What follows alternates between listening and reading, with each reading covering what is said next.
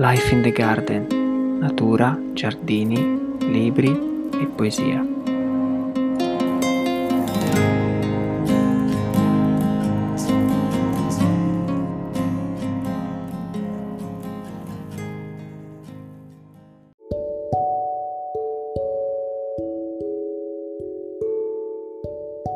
Che strana nevicata quest'anno sulle montagne lontane. Non cercare queste montagne sulla carta geografica, non ci sono. Perché strana? Ma scusate, che cosa ne dite di una neve gialla come lo zafferano? Le montagne sembrano enormi mucchi d'oro. La gente va a dormire e il mattino dopo guarda di nuovo le montagne lontane. Questa è bella, dice. Che cos'è accaduto? Sulle montagne lontane è caduta una neve rossa rossa e così per tutto l'inverno la neve continua a cambiare colore. Una volta cade verde e sembra primavera, una volta azzurra e sembra che il mare sia salito a incontrare il cielo, poi diventa viola, poi arancione. È uno spettacolo magnifico. La gente si alza al mattino e si domanda di che colore saranno oggi le montagne lontane? Un mattino la neve è caduta nera. La gente ha paura. Accadrà qualcosa di male? Per tutto il giorno rimangono tutti tappati in casa. Adesso i cambiamenti di colore non divertono più. La gente vuol vedere la sua vecchia neve bianca, ma non la rivedrà più perché il mattino dopo è primavera e non c'è più neve sulle montagne lontane, ma sole, fiori e rocce che splendono come diamanti. Gianni Rodari, Fiabe lunghe un soffio, edizioni Il Capitello. Eccoci qua, bentornati a Life in the Garden. Questa sera abbiamo come ospite Elisa Palazzi, climatologa, divulgatrice, professoressa associata di fisica all'Università di Torino e autrice del podcast sui cambiamenti climatici Bello Mondo con Federico Taddia. Ciao Elisa, grazie mille Ciao. di essere con noi. Grazie a te. Come stai? Bene, bene, bene, grazie. Sì, sì, giornate un po' dense di questo semestre di insegnamento quindi sono un po' stanca ma sto molto bene. Sì, infatti no, ti ringrazio di, di aver, innanzitutto di aver accettato perché ho apprezzato tantissimo il vostro podcast Bello Mondo, l'ho ascoltato e alcuni episodi devo dire l'ho anche riascoltati perché sono un po' duro a volte. E mi ha fatto molto piacere che hai accettato l'intervista. È un po' off topic per il mio podcast perché comunque ho sempre parlato di giardini, piante, natura, però insomma ho detto ma un episodio sui cambiamenti climatici ci può stare. Ah, eh, un po' di scompiglio. Sì, esatto, anche perché devo dire recentemente c'è stato eh, l'alluvione qui vicino a Firenze che ha interessato Prato, ehm, le zone limitrofe e non che prima non fossi interessato all'argomento, però ecco, ci ha colpito veramente da vicino, quindi ho detto dobbiamo fare un episodio, ho sentito un po' come, come un'urgenza. E, ehm, quindi come prima domanda però ti chiedo come mai fai questo lavoro? Perché eh, sei diventata professoressa di fisica, come è nato il tuo percorso e perché poi sei diventata anche attivista e divulgatrice su questi problemi di cambiamenti climatici? Allora, il, la scelta di fare questo lavoro è arrivata tardi, non, non dico per caso, perché poi a un certo punto eh, mi si sono infilate le cose perché l'ho voluto, però in effetti non era un pensiero che avessi da, da piccola, anzi da piccolissima io avrei voluto fare la, l'insegnante di ginnastica, ah. era il mestiere di mio padre e ah. amavo molto lo sport, quindi mi vedevo così, tutt'al più la maestra ecco, elementare. E, e ancora alle superiori, io ho fatto liceo scientifico a Rimini, eh, la città in cui sono nata, devo dire che non, non, avevo per nulla le idee chiare su quello che avrei fatto dopo all'università. Volevo fare sicuramente l'università, ma cosa no, lo non lo sapevo perché mi piacevano abbastanza tante materie, ero bravina diciamo dappertutto e alla fine ero, ero indecisa tra, tra fisica e, e lingue straniere.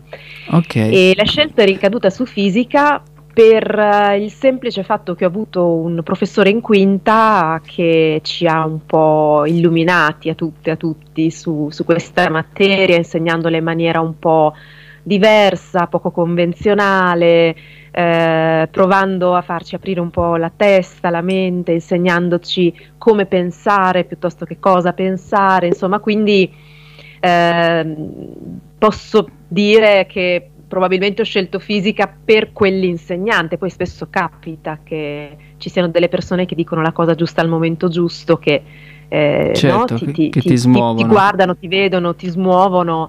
E, e, quindi ho fatto quello e ovviamente poi insomma è andata bene, c'erano delle cose che mi piacevano di più, altre meno, però è stato un percorso che poi ho fatto volentieri, impegnandomi parecchio ehm, e dopo da lì in effetti ho fatto anche il dottorato, mi sono più specializzata piano piano nelle cose che faccio adesso e quindi è stato un percorso abbastanza lineare da un certo lineare. certo punto Però allora sì, volevo solo dire che appunto questa cosa che i professori al liceo ti, ti, influenzano parecchio è verissimo. Per esempio, io invece fisica mi sono trovato sempre male perché avevo una professoressa che non amava la fisica e quindi sono arrivato all'università a fare l'esame di fisica che l'ho, l'ho lasciato per ultimo a scienze forestali infatti veramente eh, mi, mi, vergogno però è così. Nel bene e nel male sì sì sì esatto, esatto. E diciamo che un po' il, il fatto che io insegni adesso all'università eh, ma sarebbe lo stesso anche alle superiori o anche in altri ordini e gradi ehm, mi, mi fa cercare di essere una che vorrebbe lasciare nelle mm. persone dei segni. Questa è, è, è, una bella eredità che, che sì. quel professore Oriano Spazzoli mi ha, mi ha lasciata. Lo dico perché poi recentemente mi è capitato di incontrarlo perché era un appassionato di astronomia e, ah. mh, mm, e, e, c'è un gruppo vicino a casa mia a Rimini di amatori che mi invitano ogni tanto a fare delle conferenze divulgative sulle mie cose e una volta c'era anche lui e quindi ci siamo ritro- ritrovati. Che bellezza. Molto bello, molto bello. E poi invece... E poi c'è la divulgazione, eh, esatto. che è, è, arrivata da subito, quasi da quando mi sono laureata, e, e anche se in maniera molto molto timida. Il boom c'è stato forse quando mi sono trasferita a Torino nel 2011, eh, sono capitate delle belle occasioni per mettermi alla prova e adesso è diventata una cosa della quale non potrei fare a meno. Cioè questo mestiere fatto così con mm. l'insegnamento, con la divulgazione, con la ricerca anche scientifica, è l'unico modo in cui io lo potrei fare ed è il mio eh, mestiere. Eh, sì, fatto così è l'unica cosa che potevo fare. Quindi cioè, proprio ti piace e, e vuoi continuare a farlo, non ti senti né stanca né... No, stanca sono, okay. terribilmente, terribilmente stanca, certo, però è, è, è pur vero che queste cose varie eh, e forse la divulgazione in particolare, anche insegnare eh, alle classi di ragazzi e ragazzi, poi l'energia te la fanno venire perché vedi qualche persona illuminarsi, una parola eh, che ti arriva, che capisci che hai ispirato qualcuno, qualcuno, soprattutto le persone giovani, quindi alla fine senti la stanchezza, ma è una stanchezza buona. Esatto, e quindi vai, vai avanti. E invece eh. il, il, il, podcast Bello Mondo come è nato?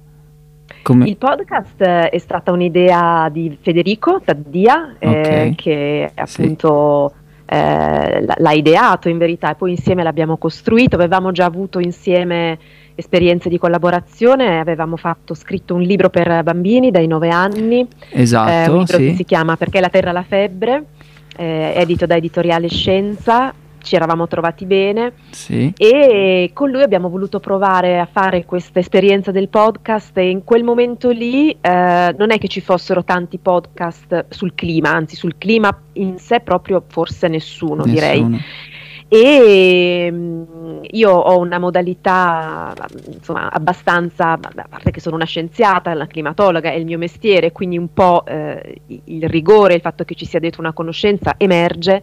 Federico è un gran narratore e, mm, e ha questa capacità anche di utilizzare le parole emozionando. Sì, e poi sì, abbiamo sì. chiesto anche le voci a colleghe e colleghi che hanno fatto capire che la scienza è anche vita ehm, che è passione, quindi ci hanno un po' messo la faccia anche loro, è venuto fuori eh, alla fine un, un, racconto di storie eh, di vita e di scienza sui temi più importanti e rilevanti di questo, di questo periodo, eh, che però esatto. mi sembra sia anche gradevole, insomma è bello, è sì, molto denso. Molto eh, ma, ma, si fa ascoltare. Sì, molto, c'è l'episodio con uh, Vacchiano delle, delle, sì, delle foreste, sulle foreste e poi sì. quello sugli incendi, insomma, veramente da ascoltare C'è tutto. Uno molto bello sulla neve, sulla ne- eh, sì, con sì, Michele Freppaz che è molto poetico, Michele parla dei suoni, dei colori della neve, qualcosa che eh, di cui la sua vita fin da bambino è proprio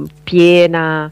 Il primo episodio sugli eventi estremi, citavi sì. tu all'inizio, no? I, fatti, I, fatti, della Toscana di poche settimane fa, e quelli sono un po' gli eventi più immediati di cui ci si accorge, che ci fanno più paura e quindi adesso ci richiamano all'attenzione, forse capiamo, stiamo capendo no? sempre meglio che concreta questa cosa con cui sì. abbiamo a che fare. Esatto, esatto. Infatti io volevo entrare subito nel, nel, nel vivo, eh, ti volevo chiedere, perché spesso quando parliamo anche in maniera informale tra amici, alcuni ti dicono ma tanto ormai è troppo tardi per cambiare qualcosa, non possiamo fare niente, C- cosa possiamo rispondere e, e quanto è vera questa, questa cosa, cioè siamo spacciati, mi sembra c'è un titolo del vostro episodio, forse è proprio quello, ma siamo non mi ricordo. La terra è spacciata, la, esatto, la terra eh. è spacciata, che la risposta è no, no, la terra, lì parlava Antonello Provenzale, sì. ehm, che è uno che ha anche lavorato molto sulle interazioni tra il clima e la biosfera, quindi tra il clima e gli esseri viventi,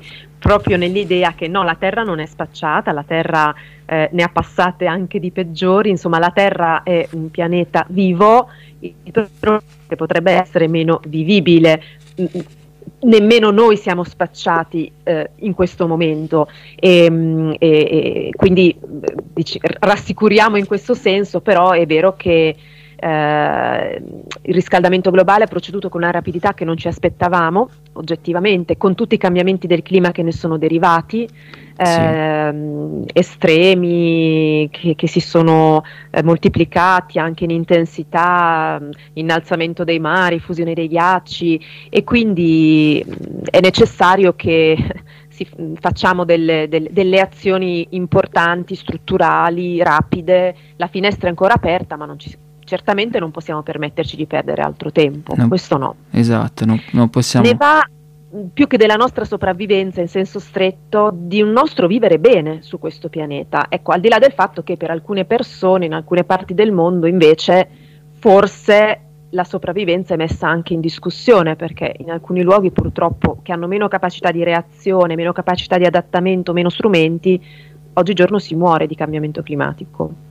Esatto, sì, assolutamente. Infatti poi mh, ti volevo anche chiedere, mh, è, cioè è pensabile che mh, comunque possa, si possa invertire la rotta, diciamo, eh, soltanto con le nostre azioni quotidiane o invece appunto è fondamentale un'azione delle nazioni. Infatti a questo proposito credo che a breve ci sia la COP28 di Dubai, ehm, quindi questa conferenza sui cambiamenti climatici delle Nazioni Unite. Eh, volevo capire da te, secondo te Mm, cosa accadrà in questa COP28, se sarà la solita conferenza in cui poi non viene deciso niente di concreto. Eh, tra l'altro credo che manchi Biden, se non ho sentito male. Sì, è vero, però ci sarà il Papa. Ah, ok. È ah. la prima volta nella storia delle COP, così te la, te la dico. Ok, non lo sapevo. No, allora, prima di tutto non si torna indietro in nessun caso, né con le azioni individuali né con le azioni, eh, diciamo, di tutti i paesi delle Nazioni Unite, appunto. Sì. Nel senso che quello che noi possiamo fare a questo punto è rallentare la corsa del riscaldamento e contenerlo, se siamo super bravi, a un grado e mezzo in più a fine secolo rispetto ai livelli preindustriali, o massimo due. Questi okay. sono un po' i limiti che ci si è posti di sicurezza con l'accordo di Parigi che è seguito alla COP21 esatto. del 2015. Questo entro quando? eh, questo innalzamento entro la fine del secolo, entro, entro il 2100. Okay. Quindi esiste uno scenario il migliore possibile in cui però bisogna darsi un da fare e ecco questo è ritenuto da molti ormai impraticabile ma diciamolo lo stesso che non si sa mai questo innalzamento oltre un grado e mezzo probabilmente avverrà a un certo punto a metà del secolo ma poi se appunto saremo bravi la temperatura dovrebbe scendere un pochino e stabilizzarsi a un grado e mezzo circa. Questo sarebbe il migliore dei mondi possibili che ci possiamo aspettare okay. per il futuro. Quindi non si torna indietro ai livelli preindustriali perché la CO2 eh, se ne è accumulata molta in atmosfera, rimuoverla è non dico impossibile, ma molto difficile, soprattutto se non si limitano e riducono fortemente le nostre emissioni, però si può raggiungere un livello davvero di benessere, cioè un mondo così sarebbe un mondo in cui riusciamo a contrastare gli effetti dei cambiamenti climatici perché nel contempo abbiamo ridotto le nostre emissioni, abbiamo imparato ad adattarci e magari risolvendo la crisi climatica abbiamo anche provato a risolvere altre problematiche globali come eh, la, la, disequità, eh, le ingiustizie, la povertà, perché poi sono tutte tematiche e sono tutti problemi questi che il riscaldamento globale non fa altro che enfatizzare ancora di più. Okay. Quindi si raggiungerebbero dei benefici multipli. Detto questo, eh, per arrivare a quel livello o anche un po' peggiore, anche due gradi andrebbero più che bene da un certo punto di vista, è ovvio che non bastano le azioni individuali. Le azioni individuali sono importanti perché ci responsabilizzano, ci permettono di essere di esempio a qualcun altro. Io credo che abbiamo un grande bisogno di vedere che ci sono delle persone o dei gruppi o delle comunità che sono riuscite a fare delle cose no? e che quindi sono una, un qualcosa da copiare, bisogna copiare le cose fatte bene, le cose che sono riuscite, perché così si ha esperienza che se qualcuno ce l'ha fatta possiamo fare anche noi. Però in un, in un sistema ormai così è ovvio che ci vuole un cambiamento di tipo diverso, un cambiamento politico, un cambiamento energetico, un cambiamento tecnologico, quindi ehm, di sicuro eh, le azioni individuali sono importanti, mm. ma non ribaltano un sistema.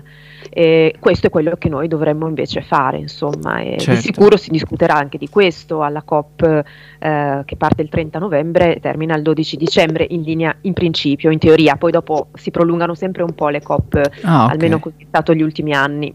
Okay. Perché non si arriva alle decisioni finali nei tempi prestabiliti, vedremo quest'anno. Certo. E ci sono tante aspettative, sì, come, come per ogni COP, eh, le si guarda sempre con un po' di sospetto, no? Perché sì, esatto. Fra l'altro a Dubai, sì. quindi sì, questo ha destato molta, mh, mm, insomma, molte critiche, mh, mm, eh, qualche naso storto perché dici ma, ma, come il più grande evento annuale sul clima per provare mm. a trovare una soluzione a questo eh, problema enorme lo si tiene insomma, in un paese come gli Emirati Arabi Uniti che si fonda sull'industria del petrolio e, e, del gas, c'è un grande conflitto di interessi naturalmente. Certo che, come dicevo anche in qualche altra occasione in questi giorni, pensa che colpaccio sarebbe se proprio in una COP così eh, che ha una presidenza sì. di questo tipo, se proprio in questa COP venisse fuori la parola magica che si aspetta da tante COP, phase out, cioè la, l'eliminazione graduale delle fonti fossili. Sarebbe proprio una manifestazione di un impegno incredibile che finalmente con serietà ci si prende. Non credo accadrà. Okay. Ma sognare non costa niente. sognare non costa niente. Ci saranno altre cose che accadranno, presumibilmente importanti. Eh, le sì. COP non è che non servano a niente, eh. le COP qualche risultatino anche piccolo ogni volta ce l'hanno. Certo che è poco rispetto forse alle aspettative e alle necessità.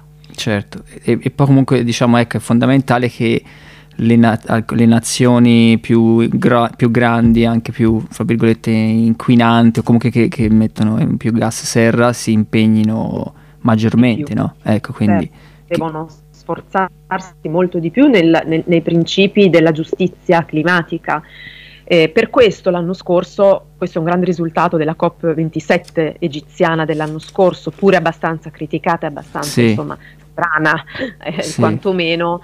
Ehm, ecco, ne è uscito però da lì il, il, l'istituzione di un fondo eh, che hanno chiamato, che si chiama Fondo Loss and Damage, quindi perdite e danni, per risarcire eh, i danni ehm, causati dal riscaldamento globale ai paesi eh, del sud del mondo, ai paesi poveri che non hanno contribuito minimamente a generare questo problema. Quindi esatto. è un esatto. fondo che è stato istituito e che adesso va riempito di, eh, di sostanza eh, e di denaro. Quindi si parlerà sicuramente di un aumento eh, di, questo, di questo fondo, di un rafforzamento di questo fondo, di come trovare soldi di fatto, ad esempio tassando i combustibili fossili, ehm, oppure i settori molto climalteranti come l'aviazione, il trasporto marittimo, si discuterà tanto di finanza perché poi la finanza è un altro giocatore importante, quindi queste cose qui avverranno, avverranno sicuramente, sono cose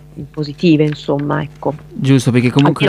nelle aspettative poi. Sì, perché appunto i, i paesi più poveri eh, vengono comunque colpiti anche se sono meno eh, responsabili, è questo il... Sì, in questo senso è molto democratico il riscaldamento eh, globale, esatto. cioè da qualche parte si emette più CO2 nei posti più industrializzati, più ricchi, eh, con, con, con, più attività, però poi la CO2 a un certo punto si distribuisce dappertutto, è un gas che vive 100 anni in atmosfera, quindi fa in tempo a diventare un problema globale con i suoi effetti. Eh, gli effetti possono cambiare da luogo a luogo a seconda anche delle vulnerabilità dei singoli paesi, eh, certamente colpiscono con effetti più, fra virgolette, catastrofici paesi che a parità di segnale climatico sono meno pronti a assorbire un duro colpo, no? paesi geopoliticamente instabili, già poveri, con altre criticità ehm, e quindi questo è, è, è, un pensiero che invece chi sta bene, chi sta meglio ed è anche responsabile oltretutto del problema di cui deve farsi carico. Di ecco. cui deve farsi carico, assolutamente. Sì. E, e, invece ti volevo chiedere, le, secondo te, ecco, le, le cinque cose pratiche che possiamo fare quotidianamente per dare il nostro contributo alla lotta ai cambiamenti climatici, 5, 10, quello che, che vuoi. Comunque le cose che pensi... Vediamo 5 o qualcosa intorno a questo numero, lasciando per ultima la più importante, secondo me. Sì. Quindi parto da altre. Allora, eh, sicuramente eh, la mobilità, come ci spostiamo. Okay. Eh, chi può, chi può eh, non è non è per tutti, non è qualcosa di cui tutti hanno il lusso di poter scegliere, ma chi Giusto. può spostarsi a piedi, in bici eh, o con un mezzo pubblico e non utilizzare il proprio mezzo proprio, a cui siamo legatissimi, non so per quale motivo, c'è una, proprio un attaccamento no, alla mia macchina mm-hmm. eh, che ci fa spostare anche per distanze ridicole su quattro ruote, intasando le strade, creando situazioni di disagio, di inquinamento, un controsenso. Quindi io penso che chi può dovrebbe poter provare almeno a, a, a, muoversi in modo diverso. Uh, l'alimentazione, altra cosa esatto. importante, no? cioè, eh, possiamo scegliere cosa mangiare, eh, anche questo certo è un lusso che non tutti si possono permettere, ma chi può farlo dovrebbe perché un'alimentazione eh, non totalmente incentrata sulla carne, io non dico di diventare vegetariano o vegani necessariamente, ci sono anche altri tipi di esigenze, dipende anche dalla salute di, ciascuno, ma sì. limitare il consumo di carne è una cosa molto facile, molto facile che ci fa del bene in tanti sensi, salute, probabilmente anche economico, sicuramente ambientale e fa del bene anche al clima gli allevamenti bovini, gli, la, certi tipi di prodotti che derivano anche dall'agricoltura industriale, cerchiamo di fare attenzione a quello che mangiamo e in particolare eh, al consumo di carne. Quindi questa è un'altra cosa che dobbiamo fare. Sì. Eh, la plastica, vabbè, dico banalità, però insomma no. per me bisognerebbe abolire la plastica monouso, quando, non capisco perché esistono ancora le bottigliette e i distributori di bottiglietta, quando ormai sì. è diventato normalissimo avere una borraccia, sì, esatto. no? non è più la moda, non è più lo sfigato che va in giro con la borraccia come se fossimo in montagna.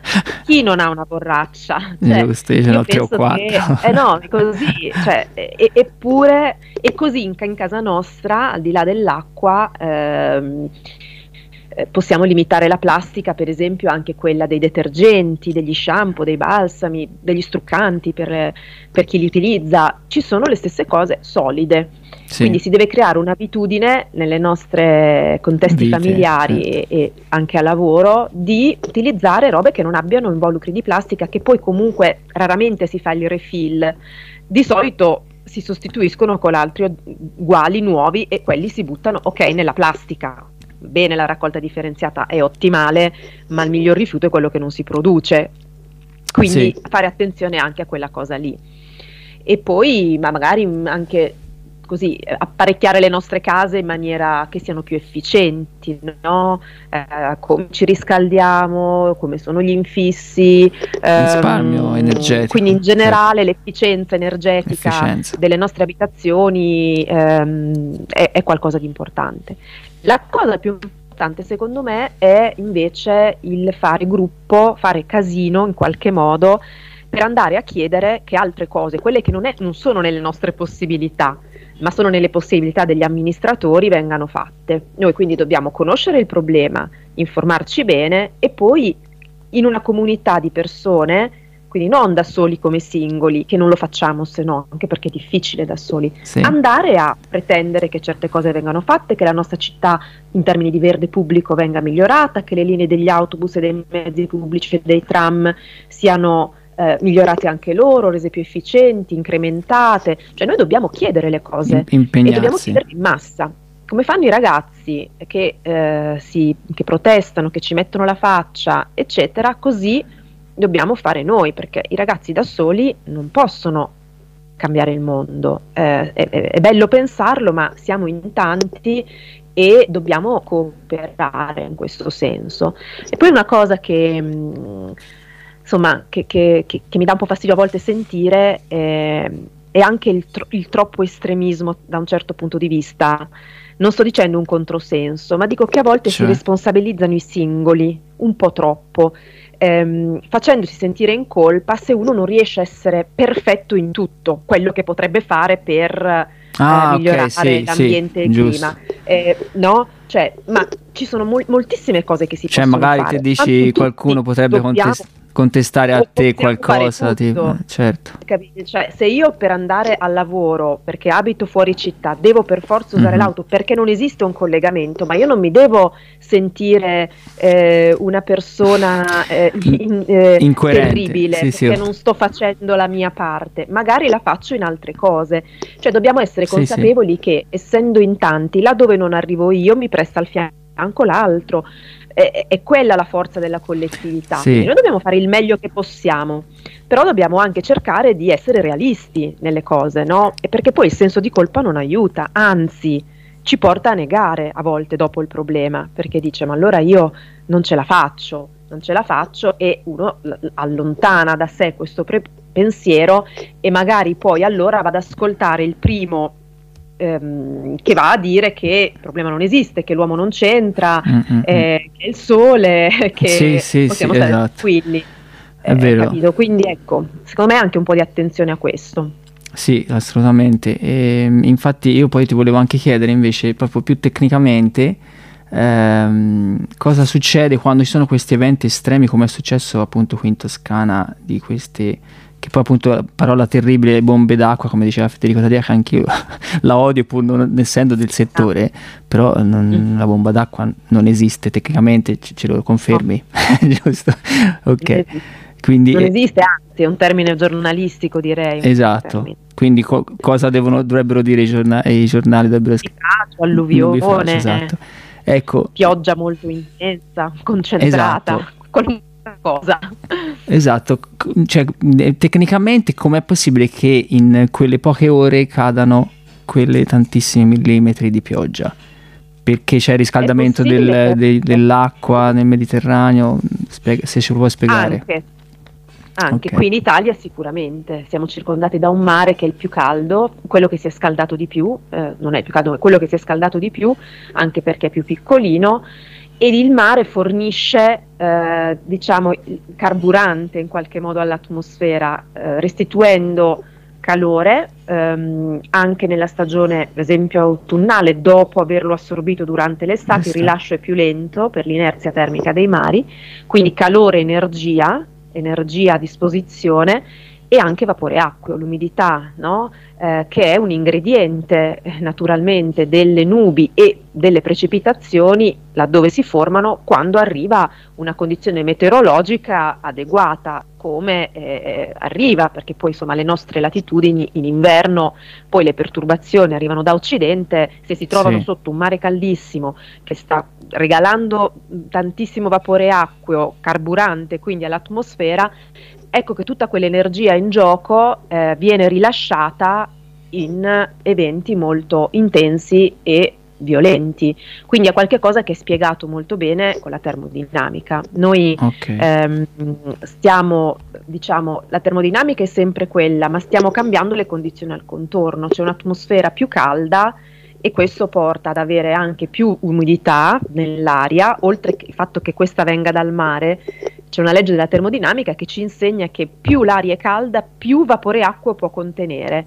Perché okay. sai, se l'aria è più calda, fai conto di avere una nuvola che è fatta di goccioline sì. di acqua, In un'atmosfera molto calda evapora questa nuvola. Significa che quando l'aria è calda può contenere più acqua sotto forma di vapore ah, anziché acqua okay. liquida. Quindi man mano che l'atmosfera si scalda, contiene più vapore acqueo. Il vapore acqueo è un gas a effetto serra, attenzione, non è prodotto dalle attività umane e quindi ce lo dimentichiamo spesso, sì. ma è un gas serra, il più potente, gas serra naturale. Quindi aumenta, essendo un gas serra fa scaldare ancora di più, questo riscaldamento eh, eh, aumentato fa aumentare la concentrazione di vapore acqueo, che è un gas serra che fa scaldare ancora di più, e questo okay. ciclo si ripete continuamente. È una famosa, è un feedback, chiamate retroazioni positive. Non perché siano buone, ma perché ah, sì, sono dei cicli e a ogni giro l'effetto si somma ah, okay. a quello del giro precedente. Okay. Quindi è complesso tutto quanto, però bene o male alcune cose le abbiamo capite, queste le abbiamo capite molto bene. E, e, quindi si spiega in questo modo e, e, a quel punto però diciamo quando piove tantissima acqua e in una zona eh, ristretta se noi a terra avessimo mm, non lo so un campo incolto oppure un bosco è una cosa se invece abbiamo i capannoni di Campi Bisenzio e i 100.000 industrie che hanno fatto negli anni eh. e le, la cementificazione è un'altra. è un'altra cosa quindi i terreni diventano più impermeabili, meno capaci di assorbire l'acqua. Eh, analogamente possiamo fare l'esempio delle alluvioni che erano capitate in Emilia Romagna invece. Sì. Due molto ravvicinate. Sì. La prima ehm, si è abbattuta su un territorio secchissimo perché venivamo sì. dalla siccità del 2022 che si è protratta per un anno intero, se, se, se, ci ricordiamo bene. Territo- terreni così secchi sono come, sono come cemento, cioè l'acqua corre senza certo. poter in- essere infiltrata. La seconda alluvione di maggio, di metà maggio, che è, è, è venuta veramente a ridosso della prima, anche questa è una un'anomalia, un'anomalia. Eh, rispetto ai tempi di ritorno tipici di questo tipo di evento, Ecco lì invece è piovuto sul bagnato, adesso l'ho detta sì, a sì. mo' di battuta, ma su un territorio talmente saturo già di acqua che non ne poteva contenere più. Poteva più. Quindi non solo l'azione antropica di cambiare gli usi del suolo, cementificare, tombare i fiumi, non ne parliamo, non ne insomma, tu, la poca cura del territorio eh, può diciamo, avere un impatto poi al suolo dell'evento estremo maggiore, ma anche il cambiamento climatico stesso, che ad esempio porta ad avere terreni siccitosi eh, che non sono in grado di assorbire, di assorbire le precipitazioni intense. Esatto, e poi fra l'altro appunto ho letto che è stato l'ottobre quest'anno, per esempio, uno dei più caldi, non so da quanti sì. anni, ho ormai perso il conto io di questo. Sempre anche l'ottobre, il 2023 è sulla buona strada per diventare l'anno più caldo da quando prendiamo le misurazioni. Lo è guarda, al 99 mi, mi, proprio mi espongo, 99,999% sì. lo sarà. Cioè, perché, cioè, l'anno più caldo abbiamo un record ormai di mesi okay. eh, sufficiente, manca ben poco alla fine dell'anno, quindi eh, sarà quasi sicuramente l'anno più caldo. Che poi sai, non è necessario sfondare un record per mm, mettere un, una luce sulla, sull'importanza sì, sì, sì, no, di certo. quello che stiamo osservando. A volte si va alla caccia dei record pensando certo. che se poi non arrivano il problema non è grave, no? Eh, fatto sta che però ne stiamo raccogliendo un bel po' di record in effetti di tanti tipi, insomma, quindi... Che poi fra l'altro appunto eh, cioè, i cambiamenti climatici, se ho capito bene, correggimi se sbaglio, portano ad eventi estremi in ogni senso, non è che vuol dire che per forza c'è il riscaldamento quindi, cioè, per esempio può fare anche molto freddo, Giusto, sì, quindi, sì anche... il riscaldamento globale non è incompatibile con la presenza di ondate di gelo. Ecco, esatto. eh, la statistica del clima può cambiare quando il mondo si scalda, sicuramente dando luogo a una temperatura media del pianeta maggiore, dando luogo a una probabilità maggiore che si verifichino eventi estremi caldi e caldissimi, che in un clima vecchio con due gradi in meno, un grado e mezzo in meno, un grado in meno non esistevano. Ma gli eventi estremi freddi esistono ancora, sono meno frequenti, meno probabili, ma non meno intensi, infatti ogni tanto capitano. Eh, anche quello viene spesso preso come controesempio per il riscaldamento globale, confondendo drammaticamente oltretutto un evento meteo con una tendenza climatica. Esatto, ecco. sì. Questo Quindi anche in un episodio, credo, con Serena Giacomin di Bello Mondo, spiegate sì. questa differenza tra meteo e clima. Sì certo, è fondamentale, fa parte un po' dell'ABC, bisognerebbe davvero studiarlo in questi termini a scuola, perché fa parte di quel bagaglio di informazioni che teniamo in questo zaino invisibile che abbiamo sulle spalle, che però poi non ci fa sbagliare, non ci fa ehm, credere alle prime cose che leggiamo, che ci dovrebbe esatto. un po' tenere, no? Come una regola esterna che abbiamo, fredda, che applichiamo alle situazioni anche quando la nostra percezione ci direbbe, ah, ma io mi ricordo che anche nel 1962 ha fatto l'alluvione. Eh, ho capito, va bene, ma cosa c'entra?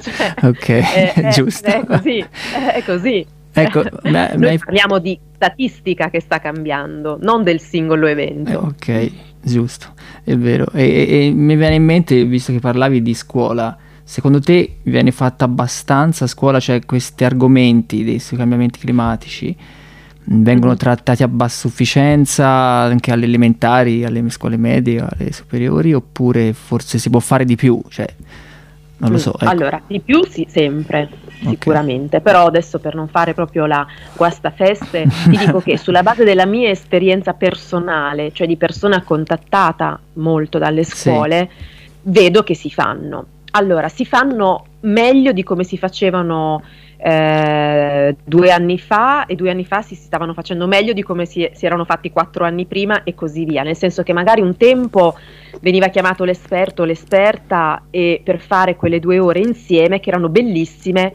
ma che rimanevano una parentesi dentro il percorso scolastico. Adesso vedo che queste parentesi sono sempre più frequenti e sempre più ampie e dentro ci stanno anche dei corsi di formazione, di aggiornamento, di approfondimento per i docenti e le docenti, perché sono loro che accompagnano nel percorso scolastico anche lungo no? i loro studenti, le loro studentesse. Quindi è cambiato molto in questo senso che ehm, mi sembra che, che ci sia una, veramente una voglia di capire meglio e anche di affrontare la tematica in maniera molto trasversale, eh, cioè mh, tale da non essere solo un problema o una questione, una situazione di cui si parla eh, nell'ora di scienze o un problema legato esatto, ehm, sì, sì. A, alla, a, alle scienze naturali, ma se ne parla anche provando a fare capire le sfaccettature sociali, economiche, ovviamente tutto calibrato rispetto agli studenti e studentesse che uno ha davanti, però è così, va trattato così e quindi eh, mi sembra che nelle scuole, forse nel grande contenitore dell'educazione civica, almeno in alcune, in alcune scuole medie, eh, secondarie di primo grado, eh, sì, si esatto. fa e mettere tutto dentro questo, questo calderone dell'educazione civica che va anche bene purché se ne parli. Quindi secondo me sì, se ne sta parlando di più, meglio.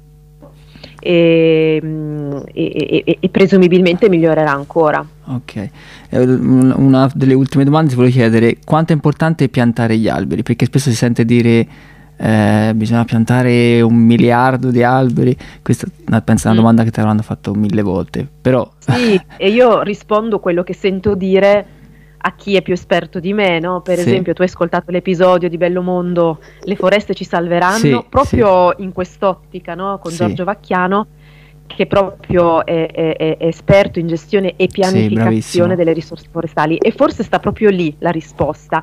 Certo che piantare non è sbagliato, però bisogna partire anche dalla consapevolezza che non si può piantare dovunque ci sia spazio, perché gli spazi servono anche per altre cose e che gestire correttamente invece una risorsa forestale per far sì che resti un assorbitore di carbonio, un pozzo di carbonio anziché una sorgente è forse ancora più importante. Quindi mh, mm, quello è diventato un po' uno slogan, no? E tra l'altro utilizzato spessissimo anche come modalità di compensazione eh, per chi vuole fare greenwashing, diciamo pure sì, sì, molto sì, apertamente, no? faccio quello che mi, ta- mi pare, metto, eh, tanto poi pianto un albero. Molti comuni Quindi, lo fanno. Molte aziende, molte aziende del trasporto aereo, eh, no? Ma per carità, se te fai, fai, fai, anche altro e fai bene le tue cose, piantali gli alberi, ma non piantarli per, per, per mascherare invece un, altre attività che sono tutto tranne che sostenibili. Ok, ok. E l'ultima domanda ti volevo chiedere se hai dei libri da consigliare sull'argomento, cioè ovviamente oltre ai tuoi, appunto siamo tutti Greta, con, di sì. Sara, sbaglio sicuramente Moraka, no? Ho sbagliato? perfetto, no? perfetto, ed Elisa Palazzi, edizioni Dedalo. Poi avete fatto anche il libro su Bello Mondo, è uscito il eh libro? Eh sì. Ok, quindi... È uscito il libro da Mondadori. sempre Bello Mondo. Ricordiamo che anche il titolo in realtà è ispirato a una poesia di Mariangela Gualtieri che a noi piace molto e quindi anche questo è importante perché se, ora no, di questo tema parlano molto anche artisti, ehm, ehm, poeti, po- poetesse, sì, sì, sì, cioè il mondo della, dell'arte, dell'arte. Ehm, è entrato per aiutare secondo me la scienza a comunicare queste tematiche perché poi insomma eh, si tratta di linguaggi molto più emozionanti e forse più giusti per attivare le persone in qualche modo. Quindi eh, insomma eh, quella di Mariangela Gualtieri è un'ode a questo mondo che può essere ancora bello e noi l'abbiamo preso un po' eh, in prestito. E poi sì, a livello di libri, allora, immagino ho pensato ce e, ne saranno tanti. Mh, mm, e consiglierei un manuale, diciamo, di clima sì. divulgativo ma denso eh, che si chiama Coccodrilli al Polo Nord e Ghiacci all'Equatore di Antonello Provenzale, che è stata la prima persona con cui ho lavorato quando mi sono trasferita a Torino. Sì eh, pubblicato da, edito da Rizzoli, ed è una storia del clima della Terra dalle origini ai giorni nostri. Quindi da 4 miliardi e mezzo di anni okay, fa sì, a oggi, sì, sì, come il clima è cambiato nelle varie epoche storiche, quali cause hanno determinato questi cambiamenti, cosa è successo oggi e un occhio al futuro. Ehm, sì, è molto anche lui ospite. ricco ah. proprio ah. di, di, informazioni, quindi lo consiglio vivamente. Sì. E poi consiglierei Il secolo nomade. Okay. Gaia Vince della, di Bollati Boringhieri. Questo qua è un libro sulle migrazioni. Migrazioni e clima è un argomento che anche questo è Vero. diventato abbastanza sì. importante, se ne parla spesso. Questo libro qua è molto bello secondo me perché mh, ha una chiave eh, op- di opportunità, nelle, vede le, le migrazioni anche come un'opportunità. Quindi la prima de- metà del libro eh, è angosciante, ti, mm. ti, fa una foto, scatta una foto della situazione attuale e dici non vado avanti, decido basta, per me finisce qua. Poi la seconda metà invece ti dice quante opportunità eh, potrebbero derivare da un mondo in cui le persone si muovono e si integrano e si ehm, eh, contaminano, certo. eccetera. Proprio anche a livello economico, aumento del PIL, cioè è proprio un libro mh, mm, okay. tecnico ricchissimo. E infine ho preso un libro che, mh, mm, eh, che, è di James Lovelock, che è il padre, non so se ti ricordi l'ipotesi Gaia, cioè questo, questa ipotesi scientifica che poi è diventata anche una corrente filosofica, per cui la Terra è, è, con i suoi esseri viventi è un unico organismo sì. vivente, in cui se c'è la vita sulla Terra è grazie al clima particolare della Terra, ma il clima della Terra è così anche grazie al fatto che c'è la vita. C'è una okay. relazione bionivoca tra esseri viventi e pianeta. E Lovelock ha scritto un, un, un, altro libro recentissimo che si chiama Novacene, Okay. che eh, parla dell'iperintelligenza, cioè del fatto che noi avremo poi no, questi esseri ehm, super intelligenti che arriveranno dopo di noi ehm, ma, che avranno, ma che sapranno molto bene che la loro esistenza, sopravvivenza dipende dalla salute di, del pianeta che li ospita. Okay. Uomini Mo- macchine, mi viene da dire, iperintelligenti, ma con questa consapevolezza che anche noi dobbiamo avere. Quindi è un bel libro anche quello. Sì, Sono tre libri abbastanza densi wow. tutti e tre. C'è, Scelto c'è... roba, però insomma, così c'è, almeno. Ci hai dato molte suggestioni interessanti, assolutamente. Io non so come ringraziarti perché sono 41 minuti volati per me e, e penso che ora quando riattacco mi verranno altre domande, però te le scriverò. Facciamo una seconda puntata, dai. esatto, facciamo un secondo episodio.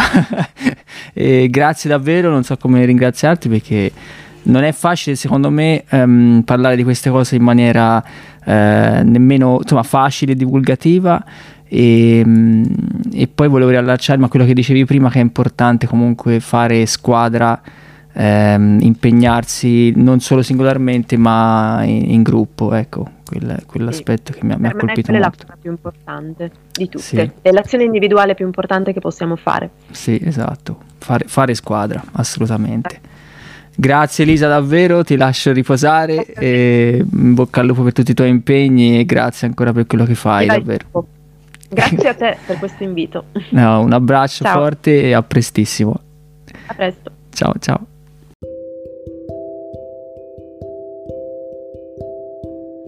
H2O.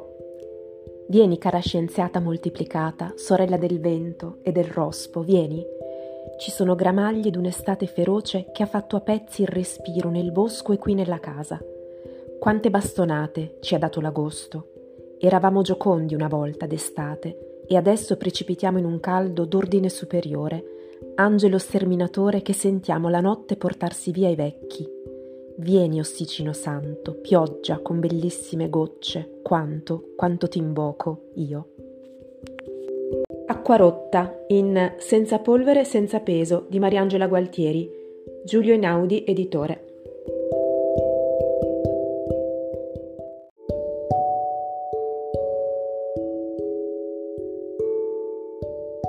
Grazie ancora ad Elisa Palazzi, vi ricordo che la potrete trovare su Instagram come elisa.palazzi.5. Se vi è piaciuto l'episodio condividetelo pure dove meglio credete e lasciate 5 stelle nella pagina di Life in the Garden su Spotify. Grazie ancora e a presto.